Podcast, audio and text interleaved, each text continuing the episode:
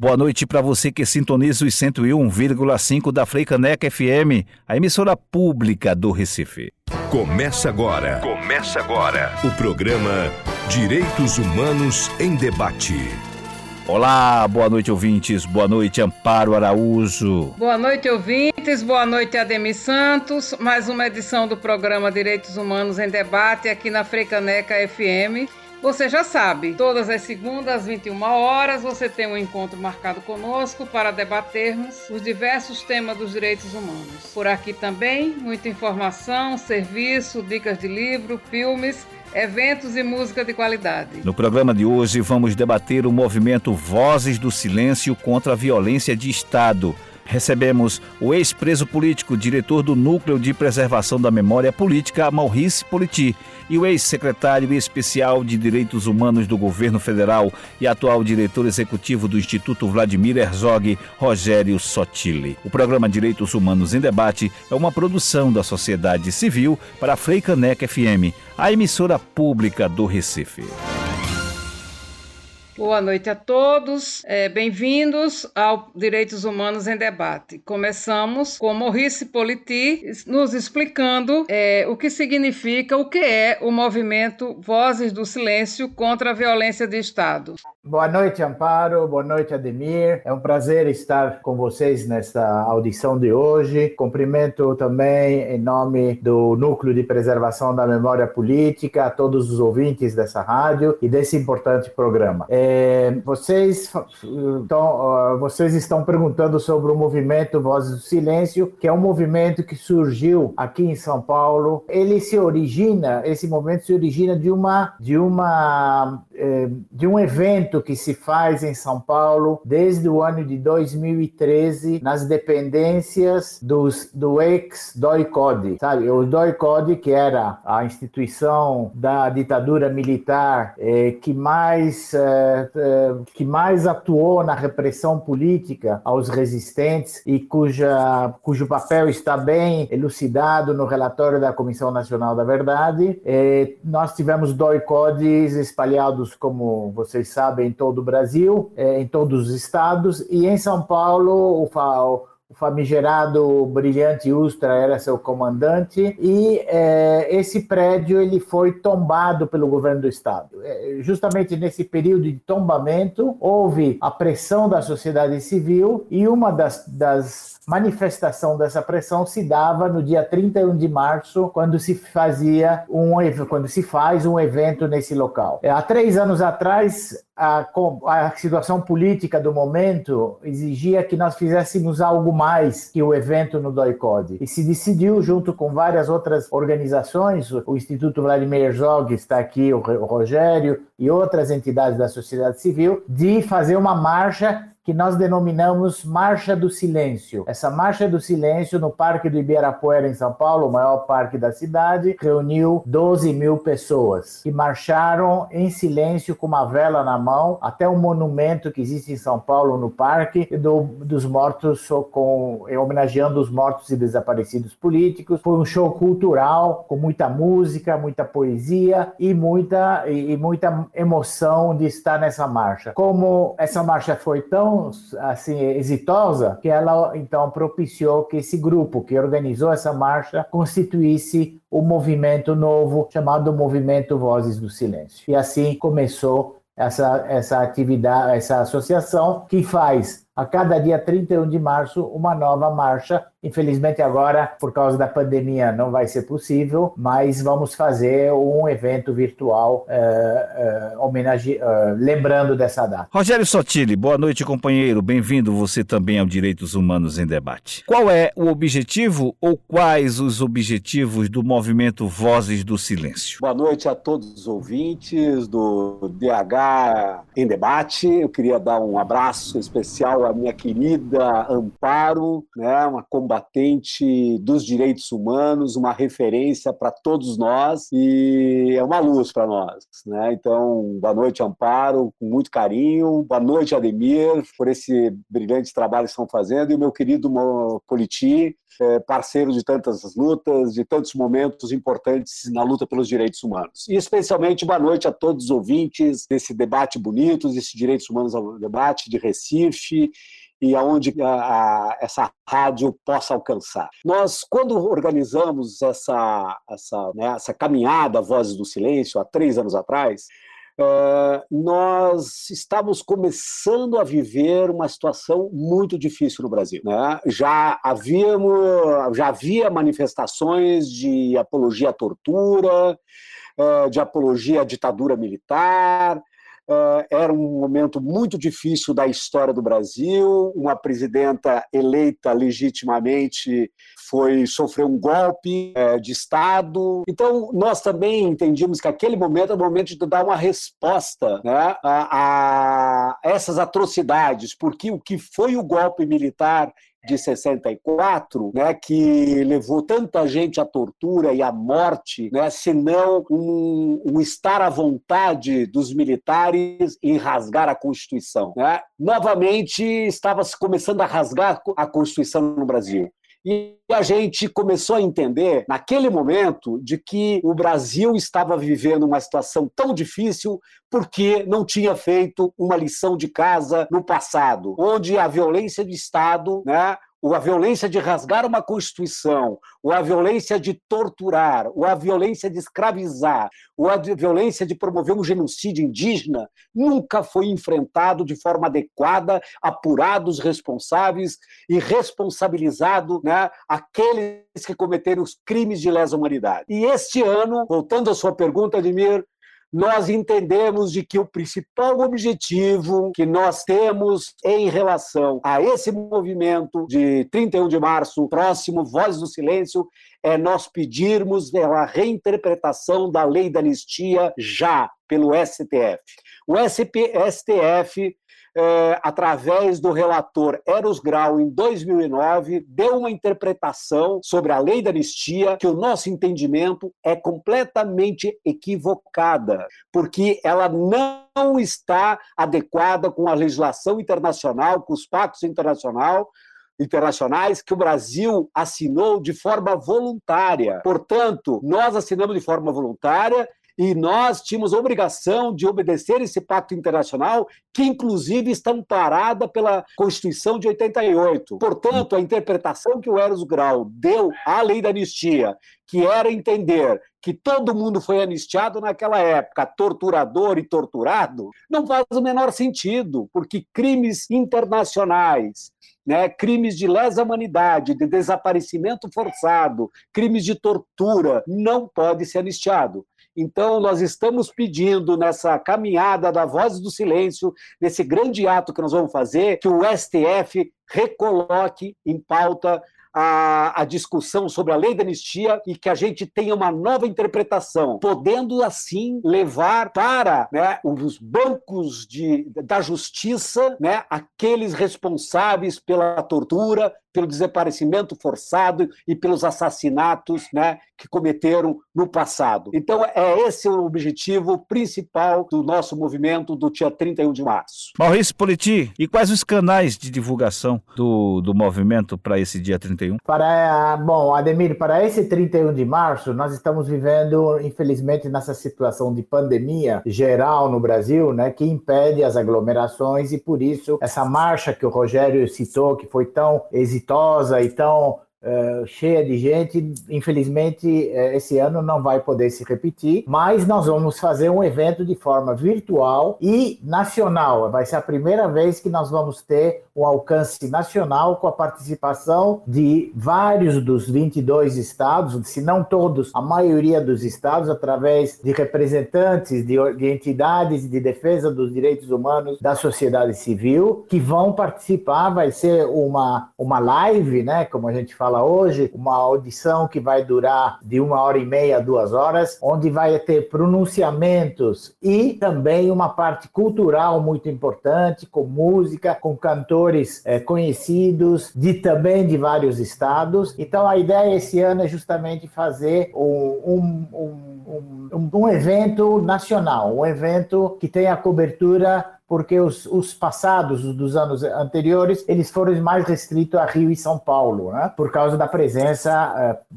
pessoal, da, da enfim, na, nos eventos. Agora essa essa pandemia nos dá a oportunidade de virtualmente alcançarmos todo o país. E aí é, esse, essa vai ser a programação político-cultural com enfoque nessa palavra de ordem. Reinterpreta já STF. É, Rogério Sotile, como bem colocou Maurício Politi, a pandemia que atrapalha tanto a vida de todo o planeta, neste caso específico, foi é, de certa forma benéfica, porque o movimento vai ser transmitido para todo o país.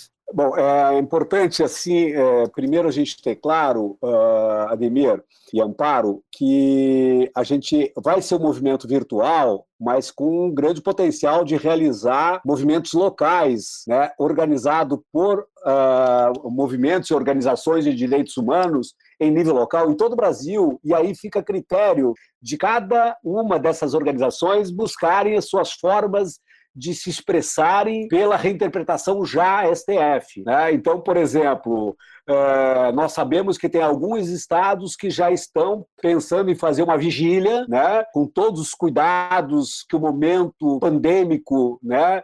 É, exige no, do Brasil, né? mas fazer uma vigília, acender velas né? em lugares que simbolizam né? Essa violência do Estado que levou à morte e à tortura tantas pessoas, e lá pedirem a reinterpretação.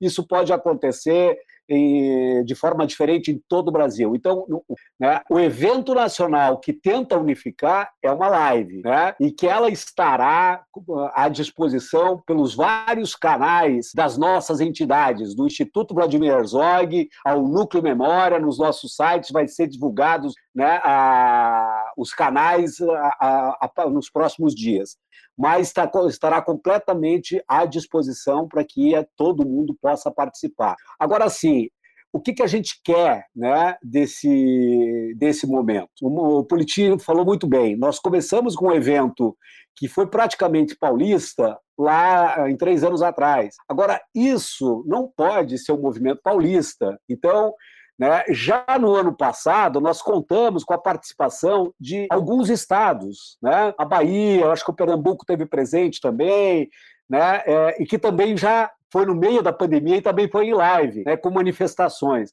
Agora, esse ano, né, tem a presença de muitos estados, muitos estados mesmo, né, que vão organizar atos locais, mas vão organizar, vão estar com a gente dando seus depoimentos. Nós não queremos que seja um evento chato, nós queremos que seja um evento político, né, que vai ter música, poesia e depoimentos rápidos, concisos, né, das lutas nos estados, das lutas que, né, pela redemocratização do Brasil, defendendo a democracia, mas pedindo a, a reinterpretação pela lei da anistia. Então é esse o nosso evento que nós vamos fazer né? e a gente tem certeza absoluta que a representação de Recife vai ser uma representação massiva, né? tanto na live quanto no ato local. Nós vamos nós vamos em pequenos grupos ao Monumento Tortura Nunca Mais, na Rua da Aurora, e vamos soltar balões pretos. Se não vamos aglomerar e vamos. E quem não puder ir, for muito grupo de risco, pode soltar os balões de casa mesmo. Só aqueles balões de festa e que eles subam aos céus e alertem as pessoas pessoas. Acompanhe o Direitos Humanos em Debate nas redes sociais.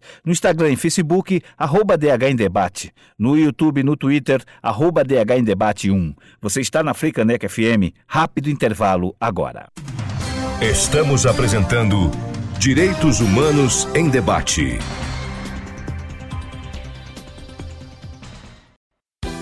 Voltamos a apresentar Direitos Humanos em Debate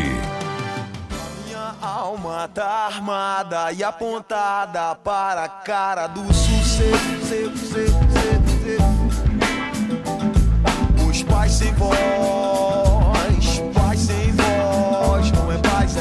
Na Frecaneca FM você curte o som do Rapa, Minha Alma. Às vezes eu falo com a vida, às vezes é ela quem diz qual a paz que eu não quero conservar pra tentar ser feliz. Às vezes eu falo com a vida, às vezes é ela quem diz qual a paz que eu não quero conservar pra tentar ser feliz.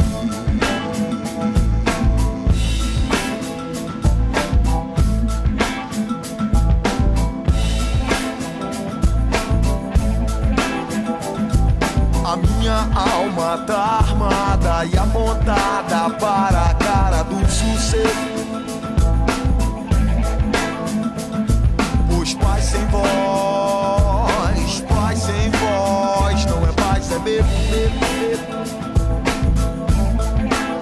Às vezes eu falo com a vida, às vezes é ela quem diz qual a paz que eu não quero conservar pra tentar ser feliz. Às vezes eu falo com a vida, lá, lá, lá, às vezes é ela quem diz qual a paz que eu não quero conservar pra tentar ser feliz.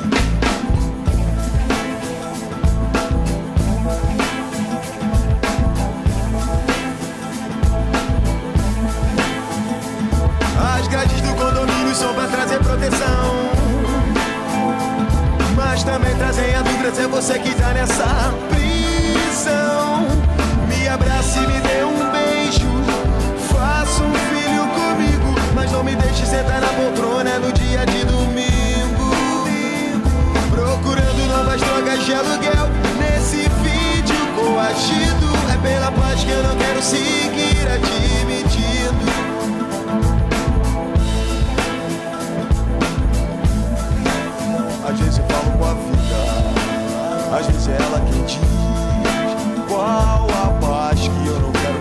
conservar pra tentar ser feliz. Às vezes eu falo com a vida, lá, lá, lá, às vezes é ela quem diz qual a paz que eu não quero conservar pra tentar ser feliz.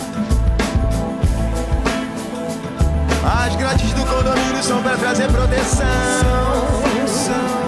Mas também trazem a dúvida se é você que tá nessa prisão.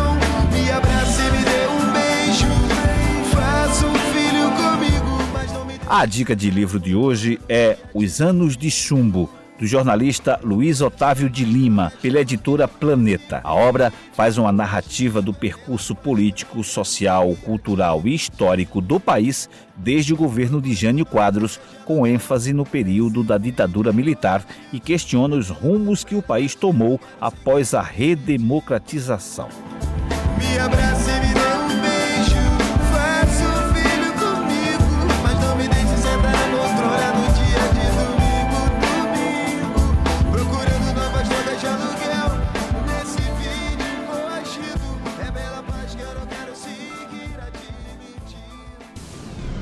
Direitos Humanos em Debate. Direitos Humanos em Debate. Direitos Humanos em Debate. No programa de hoje debatemos o movimento Vozes do Silêncio contra a Violência de Estado.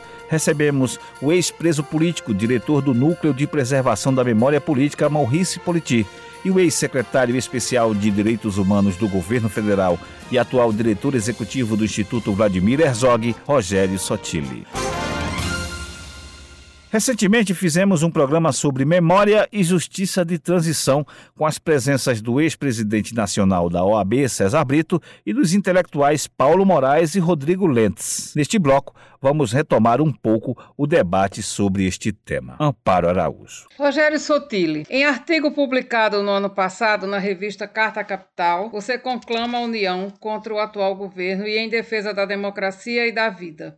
Você acha que a democracia está em risco pela falta de uma justiça de transição? Prezados ouvintes, querido Amparo, uh, não tem a menor sombra de dúvida. A nossa democracia ela está extremamente ameaçada porque nós nunca atuamos como devíamos ter atuado nos momentos de violência do Estado. Pelo contrário, né, violadores dos direitos humanos, torturadores, genocidas, assassinos são homenageados com nome de rua, nome de escola, nome de monumentos no Brasil. É isso que nós estamos vivendo hoje. Um presidente da República que faz apologia à tortura, um presidente da República que tem o seu maior astro, o maior assassino e torturador desse Brasil, que é o Brilhante Ustra, né? um presidente da, da República que rasga a Constituição diariamente, o presidente da República responsável por mortes né, que poderiam ser evitadas pela pandemia, não acontece absolutamente nada. Por que, que não acontece absolutamente nada? Porque nunca aconteceu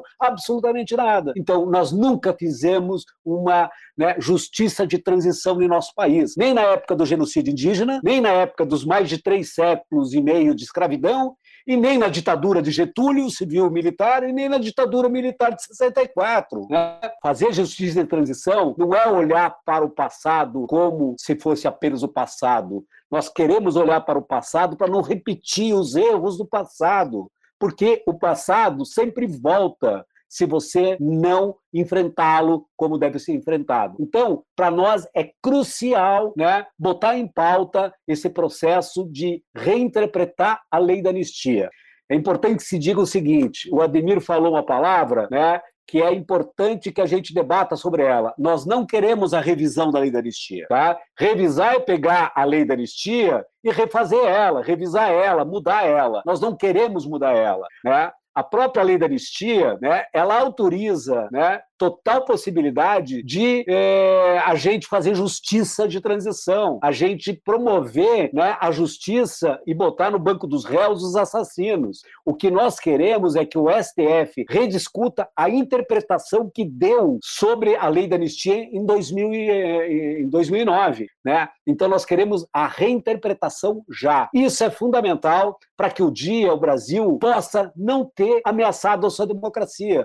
Vamos, vamos olhar para a Argentina. A Argentina fez justiça e transição. O general Videla morreu na prisão, né? foi condenado. Então é isso. Maurício Politi, ano passado você ministrou o curso denominado Avanços e Retrocessos da Justiça de Transição no Brasil. Gostaria que você falasse um pouco para os nossos ouvintes, os ouvintes da Frecanec FM, quais foram esses avanços e quais foram esses retrocessos, por gentileza. Eu queria é, só reforçar o que o Rogério acabou de dizer, é, e nós temos um, uma frase de um advogado conhecido que disse no Brasil não tivemos justiça de transição, no Brasil nós tivemos justiça de transação. Né? O Rogério citou a Argentina, né? a, a caída dos militares, ao fim da ditadura na Argentina, se deu pela pressão social do povo depois da Guerra das Malvinas, né? E foi o povo que a massa que exigiu a retirada dos militares. Aqui os militares decidiram sair, eles promoveram a lei da anistia, eles decidiram que a ditadura ia acabar, né? E apesar da grande pressão social e, e quem mais legítimo dessa pressão é Amparo, né? Da comissão de familiares. Então, nesse capítulo da justiça da transição, também a gente não pode dizer que no Brasil não tivemos avanços. Tivemos alguns pequenos avanços. Né? A formação da Comissão Especial de Mortos e Desaparecidos no âmbito do governo federal, ainda no governo Fernando Henrique Cardoso, é, a, a, formação da comissão de anistia no âmbito do Ministério da Justiça, no primeiro governo do Lula, né? a, a, as reparações que foram feitas é, para aqueles que haviam sido presos ou aqueles que haviam sido vítimas, elas existiram. Então tivemos um pequenos avanços sim, mas tivemos muitos retrocessos. A lei de anistia, Ademir, se a gente vai ver e vai ler a lei de anistia, a lei de anistia tem um artigo, acho que é o artigo 3, que diz: serão anistiados todos aqueles que cometeram crimes políticos entre os anos tal e tal, e aí tem uma vírgula, e diz assim: e os crimes conexos a estes. Essa palavra conexo é isso que precisa ser reinterpretado. Como conexo? Dizer, o fato de eu estar preso na mão do Estado porque eu era um resistente ao regime não dá ao torturador, ao policial que está me prendendo, o direito de me torturar, de me estuprar, de me violar, violar meus direitos. Não tem nenhuma conexão entre o suposto crime cometido pelos resistentes que são, com o crime que eles cometeram, fazendo desaparecer, matando e, e violando os direitos de tanta gente, de milhares de pessoas. Rogério Sotile, é, diante do que expôs Morris Politi, a gente teve alguns avanços como as comissões de mortos e desaparecidos políticos, as comissões da verdade, as caravanas da anistia. Para você, a gente teve mais avanços ou retrocessos neste, digamos assim, ensaio de justiça de transição no, pra, no Brasil ao longo desses últimos anos? A partir da redemocratização do Brasil, né? Até o último governo democraticamente eleito, né, antes do, do golpe, é, então até o governo da presidenta Dilma, nós fomos acumulando os avanços importantes do ponto de vista dos direitos humanos e que poderia ir para um caminho de justiça e transição. Né? O Brasil sempre foi visto em nível internacional, na ONU, na OEA, como um país que era referência de construção de políticas públicas de direitos humanos e de reparação. Agora, não tinha enfrentado uma questão central, que era o problema né, dado pela lei da interpretação da lei da anistia, que o Politi muito bem explicou aqui, né, e que no nosso entendimento é, um, né, é uma interpretação muito equivocada. Até porque é o seguinte: não existe na legislação brasileira né, que crimes, é, que os crimes de tortura, que crimes de, de desaparecimento forçados né, sejam crimes conexos, sejam crimes políticos. Não está escrito isso. Então, o STF, o STF não, o, o, o Supremo Tribunal Federal, sim, o STF, né, ele vai ter que explicar, então, que decidir e fundamentar que crimes de tortura, torturas podem ser crimes políticos. Ele vai ter que dizer isso, porque não tem na legislação e nem na Constituição né, qualquer é, relação, né, qualquer é, explicitação de que crimes de tortura sejam crimes conexos a crimes políticos. Né? Além do que, na própria Constituição Federal, tem a prevalência dos direitos humanos né, e, portanto, né, a, a, a, todas as normas devem ter, seguir essa prevalência dos direitos humanos, o que derrubaria por terra a interpretação dada pelo Eros Grau. Né? Além do que, né, sem contar ainda o tão batido já uh, os acordos internacionais que o Brasil assinou de forma voluntária, os pactos internacionais, etc. Então, assim, tem esse problema. Agora, eu concordo com o Politi, nós conquistamos muitos avanços. Desde a época né, do, da redemocratização, do Sarney, Fernando Henrique Cardoso, presidente Lula,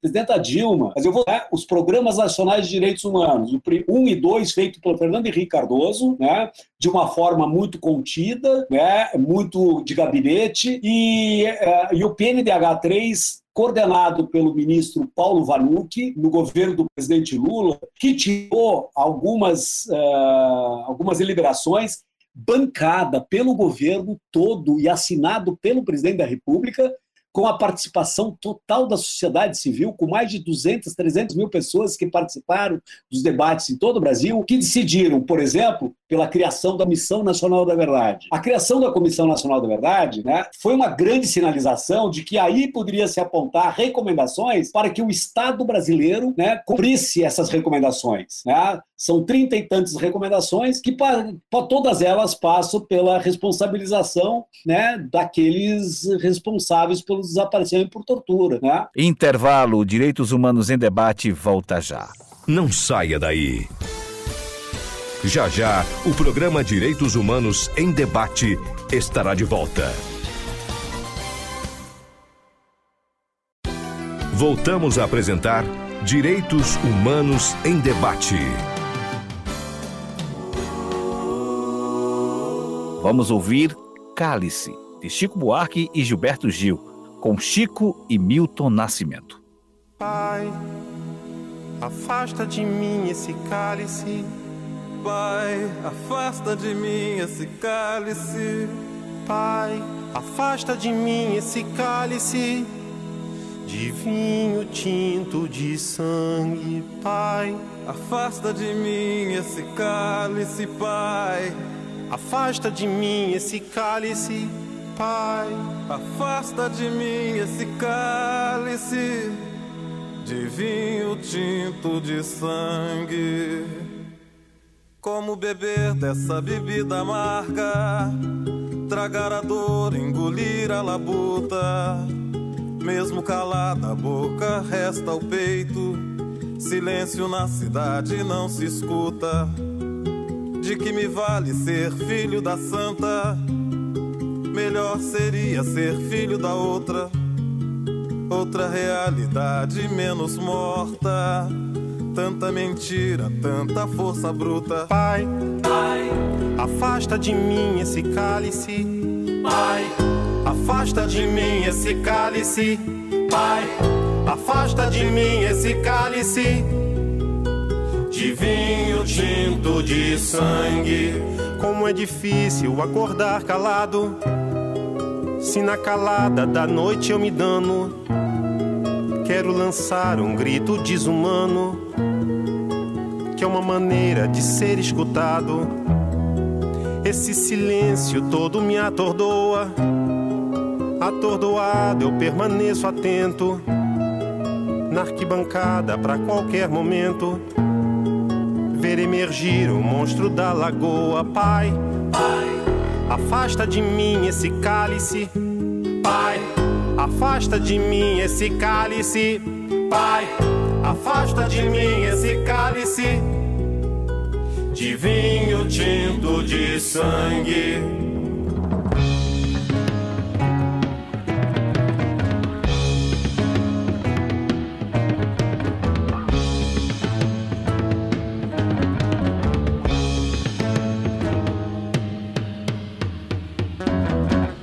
Muito gorda a porca já não anda.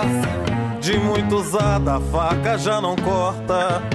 Como é difícil, pai, abrir a porta. Essa palavra presa na garganta. Esse pileque homérico no mundo. De que adianta ter boa vontade? Mesmo calado o peito, resta a cuca dos bêbados do centro da cidade. Pai, afasta de mim esse cálice. Pai, afasta de mim esse cálice. Pai, afasta de mim esse cálice. A dica de filme de hoje é O Dia que Durou 21 Anos, do diretor Camilo Tavares. O filme narra a participação estadunidense no golpe militar de 1964, com destaque para as ações da CIA sob coordenação da Casa Branca. O dia que durou 21 anos está disponível no YouTube. Perder teu juízo. Cálice, Quero cheirar fumaça de óleo diesel. cálice, Me embriagar até que alguém me esqueça. cálice. Direitos Humanos em Debate. No programa de hoje, debatemos o movimento Vozes do Silêncio contra a Violência de Estado. Recebemos o ex-preso político, diretor do Núcleo de Preservação da Memória Política, Maurice Politi, e o ex-secretário especial de Direitos Humanos do Governo Federal e atual diretor executivo do Instituto Vladimir Herzog, Rogério Sotilho. É só para registrar um pouco, durante toda a ditadura, as mulheres desempenharam um papel fundamental nessa luta pela anistia, e depois foi criada a Comissão de Familiares de Mortos e Desaparecidos, a luta pela Lei 9.140 de 1995, e criou a Comissão Especial de Mortos e Desaparecidos, que foi, na verdade, a primeira Comissão da Verdade. Desde sempre, nós estamos nessa luta e nós vamos continuar com ela até nosso último suspiro, porque é um legado que a gente tem que deixar para nossos filhos e netos, e a gente tem que realmente enfrentar esse passado e fazer do, no Brasil um momento de ruptura, porque até hoje só se teve negociação e negociação, e vamos levando essa história desse jeito, e sempre a impunidade vai vencendo, e a gente precisa acabar com isso. Então, nesse bloco, vamos falar da possibilidade de reinterpretação da lei da anistia. Rogério Sotili, por que o Brasil precisa fazer uma nova interpretação da lei da anistia para que a gente possa avançar na conquista da democracia? Então, Amparo, uh, eu acho que a resposta mais simples né, e objetiva sobre isso é para a gente não viver o que a gente está vivendo hoje. Né? Resposta anterior, né, nós elegemos um, uma pessoa Uh, completamente desprovida humanidade, né? uma pessoa que tem uh, que promove o ódio, né? faz apologia à tortura, trata o Estado como um killer, né?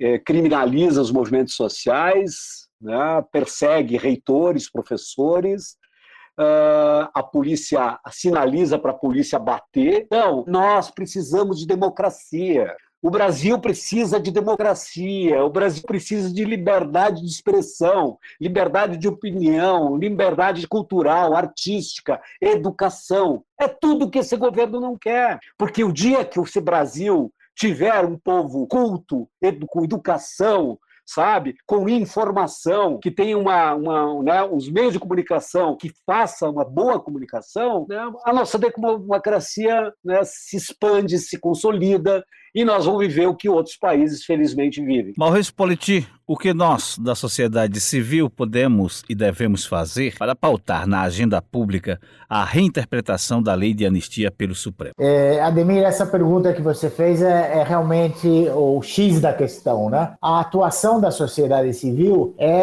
é fundamental e, e o nosso movimento Vozes do Silêncio e o que a gente falou no primeiro bloco sobre o que vai acontecer no dia 31 a nível nacional, com o lançamento dessa campanha é visa isso, visa estimular principalmente a juventude, as pessoas que não tiveram a sorte de nascer num período já democrático, né, e que não conheceram a ditadura, é, elas serem motivados, motivadas para é, empreender uma luta contra essa situação atual onde nós estamos, que é, como o Rogério falou, uma situação de negacionista em absoluto, né, com um presidente que louva né, é, os atos da, da ditadura militar. Quanto a sociedade não incorporar que o problema dos desaparecidos e da impunidade de hoje é um problema social brasileiro, é, esse, é, tanto esse movimento como a mobilização, ela vai ser fraca, ela não vai ter o poder de, de, de, mobilização. Por isso que eu acho que o grande, a grande tarefa que nós temos né, não pode ser que tenhamos e que vejamos indiferentes aos milhares de mortos, não só na pandemia, mas nas ruas de São Paulo, das capitais, gente morando na rua porque não tem dinheiro para pagar aluguel, porque não tem meios para de, de ter um emprego. Não, essa não é uma situação que um, um, um, um cidadão tem que ter. Vejam, senhores, Tivemos ainda há pouco a revelação do general Vilas Boas de que o Exército pressionou o Supremo Tribunal Federal para não soltar o ex-presidente Lula. Então, diante desse quadro, quais são de fato as possibilidades do Supremo Tribunal Federal colocar em pauta a reinterpretação da lei de anistia diante de tudo isso que estamos vivenciando hoje, na opinião dos senhores. Vamos começar com Rogério Sotilli. Ademir, é, a gente está muito conectado, né? Quando o Politi estava falando, eu disse, eu quero falar sobre o general Vilas Boas, né? Porque em qualquer país democrático que tivesse justiça e transição, esse general estava na cadeia. Porque o general Vilas Boas, Correia, que de fato deve ser a pessoa, a inteligência né, do governo, do atual governo, mesmo nas condições precárias de saúde que o general vive, né, ele confessa no livro do, do Castro, né, do Celso Castro, da FGV, né, Conversas com o Comandante, de que todo o alto comando do Exército, nós estamos falando de 15 pessoas, do alto comando, o mais alto comando do Exército, né, que estavam em concordância sobre a ameaça que ele fez ao Supremo Tribunal Federal, sabe? Isso, essa pessoa devia estar presa, né? O Ministério Público devia ter chamado ele no dia seguinte e nós estamos estudando se nós não devemos tomar alguma iniciativa, né? De exigir de que o Ministério Público né, uh, escuta ele e, e, que ele confirme o que ele falou e que se ele confirmar que todo o alto comando estava de acordo com essa iniciativa dele, que não foi uma posição isolada dele, que chame todos os 15 generais do alto comando do Exército para comprovar se eles disseram isso e se foi feito isso, que eles, né, eles têm que ser presos. É uma ingerência total. Né? Nós temos quatro poderes, né? três que não mandam absolutamente nada, que é o executivo, o legislativo e o judiciário, né? e o primeiro poder, que é o dos generais. Nós estamos vivendo o quê? É um regime militar. Isso é o um golpe militar. E que, que a Constituição que aconteceu foi rasgada, foi jogada fora, foi pisada em cima. É uma ofensa, é uma agressão à democracia, é uma agressão ao mundo civilizado. Né? Qual é a resposta para isso? Prisão. Qual é a resposta para isso? Sabe? É, é, é, é, é, botar nos bancos dos réus e julgar e fazer justiça. Agora, para fazer isso, o que, que tem que fazer? Tem que reinterpretar a lei da anistia. Eu quero voltar à resposta que o polícia come, começou a dar, que foi muito boa, que é o seguinte: né? Uh, vocês perguntaram, bom, o que, que precisa fazer então para recolocar essa discussão? Tá certo, Politi, a sociedade civil tem que mobilizar. Não vai ser o núcleo memória, não vai ser a doutora Eugênia né, uh, que vai tocar isso, o Tortura Nunca Mais, o, o, Instituto Vladimir Herzog. Nós precisamos fazer barulho. E fazer barulho é mobilizar o que a gente chama hoje de furar bolha. Gente que não sabe a importância que tem, nós temos que chegar a eles para eles entenderem a importância que tem para a vida deles, né? A reinterpretação da lei da anistia. E para você, Politi, mesmo diante dessa pressão toda sobre o STF, é, no caso da soltura do presidente Lula, e mesmo hoje, com alguns ministros tentando ressignificar suas biografias, você vê possibilidade mesmo do STF reinterpretar, colocar em pauta a reinterpretação da lei de anistia? Diga lá. Veja, é, eu também acho que não é uma tarefa fácil, não é uma tarefa para hoje. Né? Mas nós, eh, eu tenho, nós, eu já tenho 72 anos e quando eu tinha 20 anos eu achava que devia fazer alguma coisa para que esse país mudasse. E a gente deu a nossa contribuição para que a redemocratização ocorresse. Ela não ocorreu no dia seguinte, ela foi ocorrer em 1985, 21 anos depois, graças ao trabalho da sociedade civil, aqueles que foram presos e, e, e, continuaram lutando nas prisões, e aqueles que não foram presos, famí os familiares que ficaram pressionando para que a lei da anistia saísse e que a redemocratização voltasse. E ela voltou. Então nada é imutável. O regime nazista né, também caiu. O regime nazista que matou milhões de judeus, de comunistas, de ciganos, que matou mais de 10 milhões de pessoas no mundo, ele também chegou ao fim. Então, da mesma forma, eu acredito, para responder a sua pergunta, é, a reinterpretação vai ter que ser feita e vai ser feita. Nós acreditamos piamente nisso, nós temos esse, esse sonho que é tem que, que tem que acontecer e a sociedade tem que ser contagiada, né? Nós temos que levar esse contágio, pro, pro, principalmente para os mais jovens, né? Para eles entenderem exatamente isso que o Rogério comentou. Este é o Direitos Humanos em Debate, aqui na sua Freicaneca FM, a emissora pública do Recife. Mais um intervalo, o último intervalo agora. Daqui a pouco, voltamos com muito mais informação. Programa Direitos Humanos em Debate. Em debate, em debate, em debate, em debate. Voltamos a apresentar Direitos Humanos em Debate. Na Freicaneca FM você ouve agora Mordaça com Eduardo Gudim, Paulo César Pinheiro e Márcia, nesta gravação de 1975. Se não te cuidares o corpo, cuida teu espírito torto, que teu corpo jaz perfeito. Se não te cuidares o peito, Cuida teu olho absurdo, que teu peito tomba morto diante de tudo. Se não te cuidares, cuidado com as armadilhas do ar. Qualquer solto som pode dar tudo errado. Tudo que mais nos uniu separou. Tudo que tudo exigiu renegou. Da mesma forma que quis, recusou. O que torna essa luta impossível e passiva. O mesmo alento que nos conduziu debandou que tudo assumiu, desandou. Tudo que se construiu, desabou. O que faz invencível a ação negativa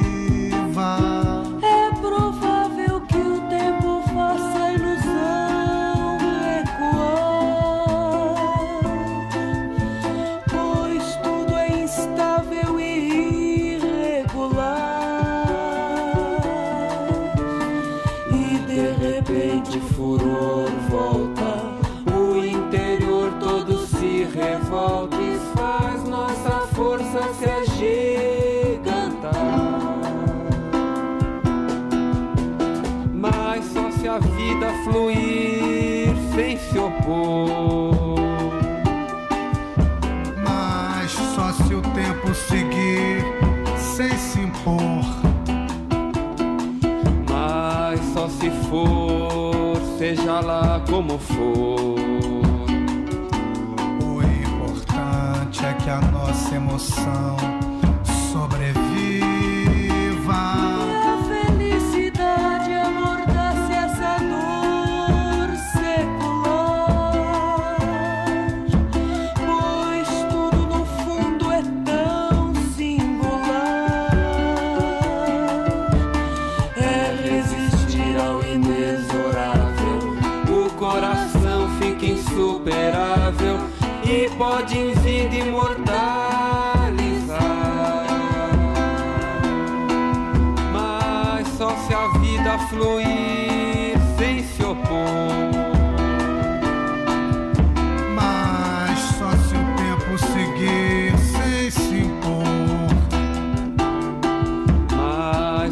For, seja lá como for.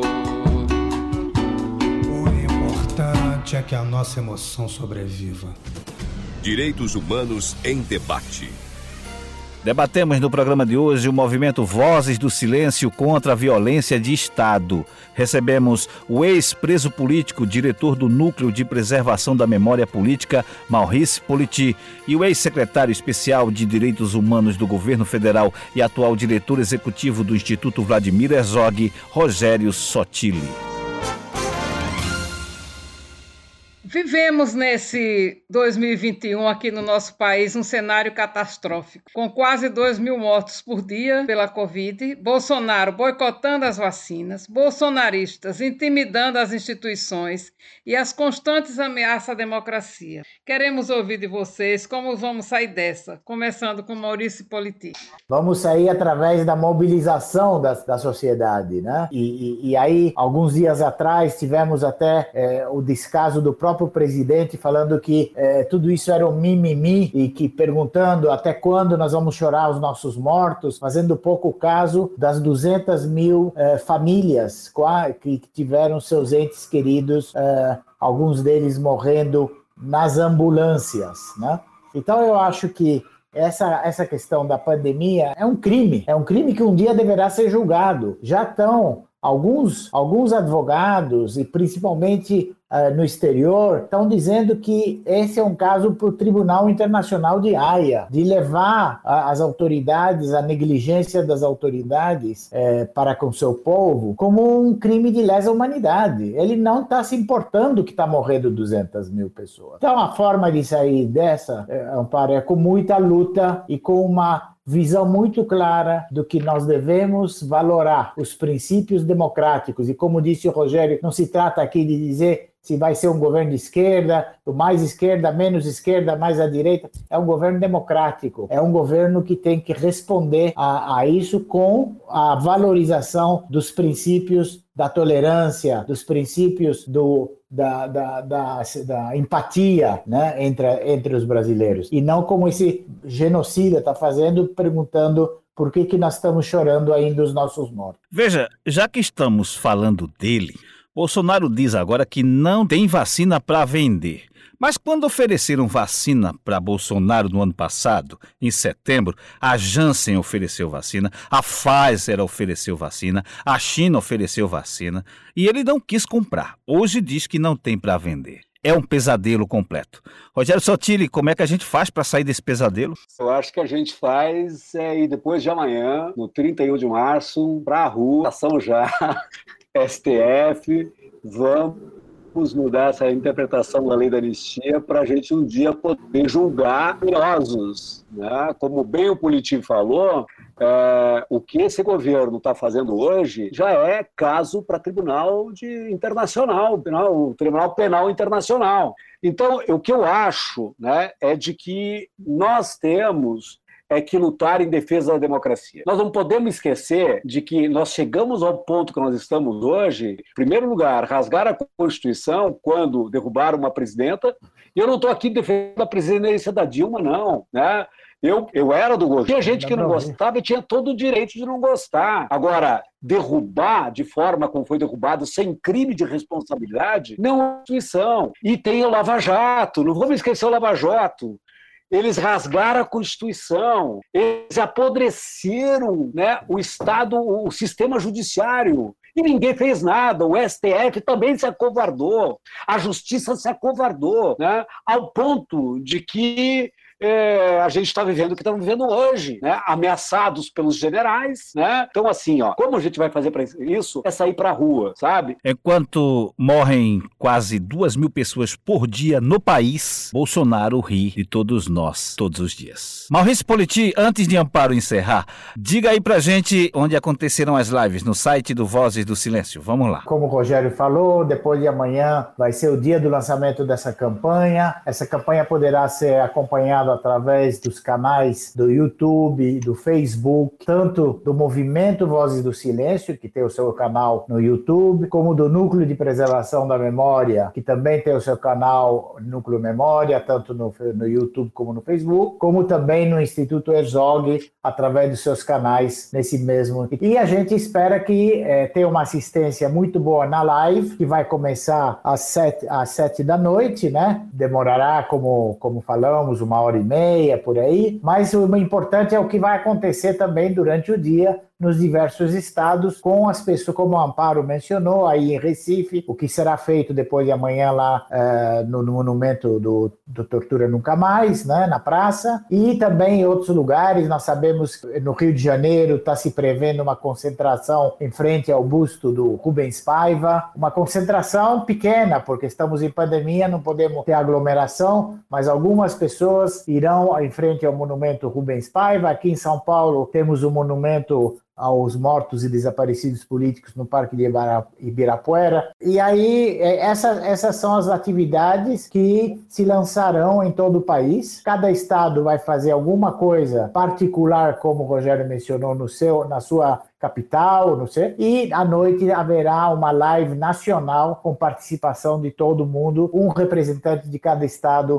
terá a palavra para estimular essa campanha e para reforçar a campanha no seu estado. Pronto, minha gente. Então, hoje, dia 29, é, dando, dando uma olhadinha para o século passado, quando Lenin, no começo do século passado, já perguntava o que fazer. Então, nós temos até o dia 31, depois de amanhã, para pensarmos o que vamos fazer aqui em Recife, além do que já está programado, lá para o Monumento Tortura Nunca Mais, que é soltar balões pretos, ou você pode soltar balões também de sua casa. E a Prefeitura do Recife também vai recolocar as placas que homenageiam os mortos e desaparecidos de Pernambuco, é, lá na calçada da história. Então, com esse apelo de o que fazer até o dia 31, nós vamos é, encerrar o nosso programa, que está chegando ao fim, né? e gostaríamos que vocês, nossos convidados maravilhosos, e que nós matamos as saudades tão longas hoje, é, que vocês fizessem suas considerações finais, mais ou menos em um minuto cada um, mas podem extrapolar se precisarem. Começando com Rogério Sotile. Eu vi aqui na, no programa a música do Eduardo Godin, né? E eu queria dizer que o Eduardo Godin é um parceiraço do Vozes do Silêncio. Ele participou do nosso show há três anos atrás, junto com Fabiana Cosa, Renato Braz, e dizer que né, entre as atividades culturais que nós teremos depois de amanhã na nossa live nacional, vai ter vários artistas. Entre eles, vamos encerrar com o Renato Braz, que é um dos maiores expoentes da música popular brasileira hoje, né, que vai estar participando com a gente, encerrando a live. Então, eu quero convidar todo mundo, né, ah, já respondendo a provocação da querida Amparo, o que fazer? Eu já convido vocês para fazerem com a gente um grito de reinterpreta já STF pela lei da anistia. Torturas e desaparecimentos forçados precisa ser reinterpretado. Não tem que precisa se fazer, fazer justiça. Reinterpreta já. Maurício Politi, suas despedidas por hoje. Bom, primeiramente queria agradecer uh, você, Amparo, e o Ademir por nos receber aqui nesse programa. Que eu dou os parabéns para vocês a cada semana uh, manterem vivo essa questão dos direitos humanos, porque não é só porque estamos na véspera do dia 31 que né, pensamos nesse, nesse, nessa efeméride tão trágica para o Brasil, mas os direitos humanos são vários e se conquistam a cada dia. Eu tenho certeza que vocês, no programa de vocês, abordam todo tipo de violações aos direitos humanos e fazem sentir aos ouvintes a importância da defesa desses direitos. Muito obrigado por ter nos convidado a, a esse programa e parabéns novamente pela condução do programa. O tema do programa de hoje foi o movimento Vozes do Silêncio contra a Violência de Estado. Nossos agradecimentos a nossos participantes na noite de hoje. Recebemos o ex-preso político, diretor do Núcleo de Preservação da Memória Política, Maurice Puriti e o ex-secretário especial de Direitos Humanos do Governo Federal e atual diretor executivo do Instituto Vladimir Herzog, Rogério Sotile. O programa Direitos Humanos em Debate é uma produção da sociedade civil para a Freicanec FM, a rádio pública do Recife. O programa tem produção e apresentação de Ademir Santos. Coordenação geral e apresentação de Amparo Araújo. Trabalhos técnicos, edição e produção de áudio de João Montenegro. Consultoria Alberto Vinícius, Ana Zélia Belo, Chico de Assis, Edival Nunes Cajá, Dora Pires, Fenelon Pinheiro, Fernanda Carvalho, Marcelo Marimelo, Marcelo Santa Cruz, Maria Eunice Ribeiro, Marta Almeida, Rita Cipaí, Yane Teles, Tereza Guimarães e Vanessa Patriota. A você, ouvinte, que esteve conosco, nossos agradecimentos. Novo encontro marcado com vocês na próxima segunda, às 21 horas, aqui na sua Freicaneca FM. Até lá. Você acabou de ouvir o programa Direitos Humanos em Debate.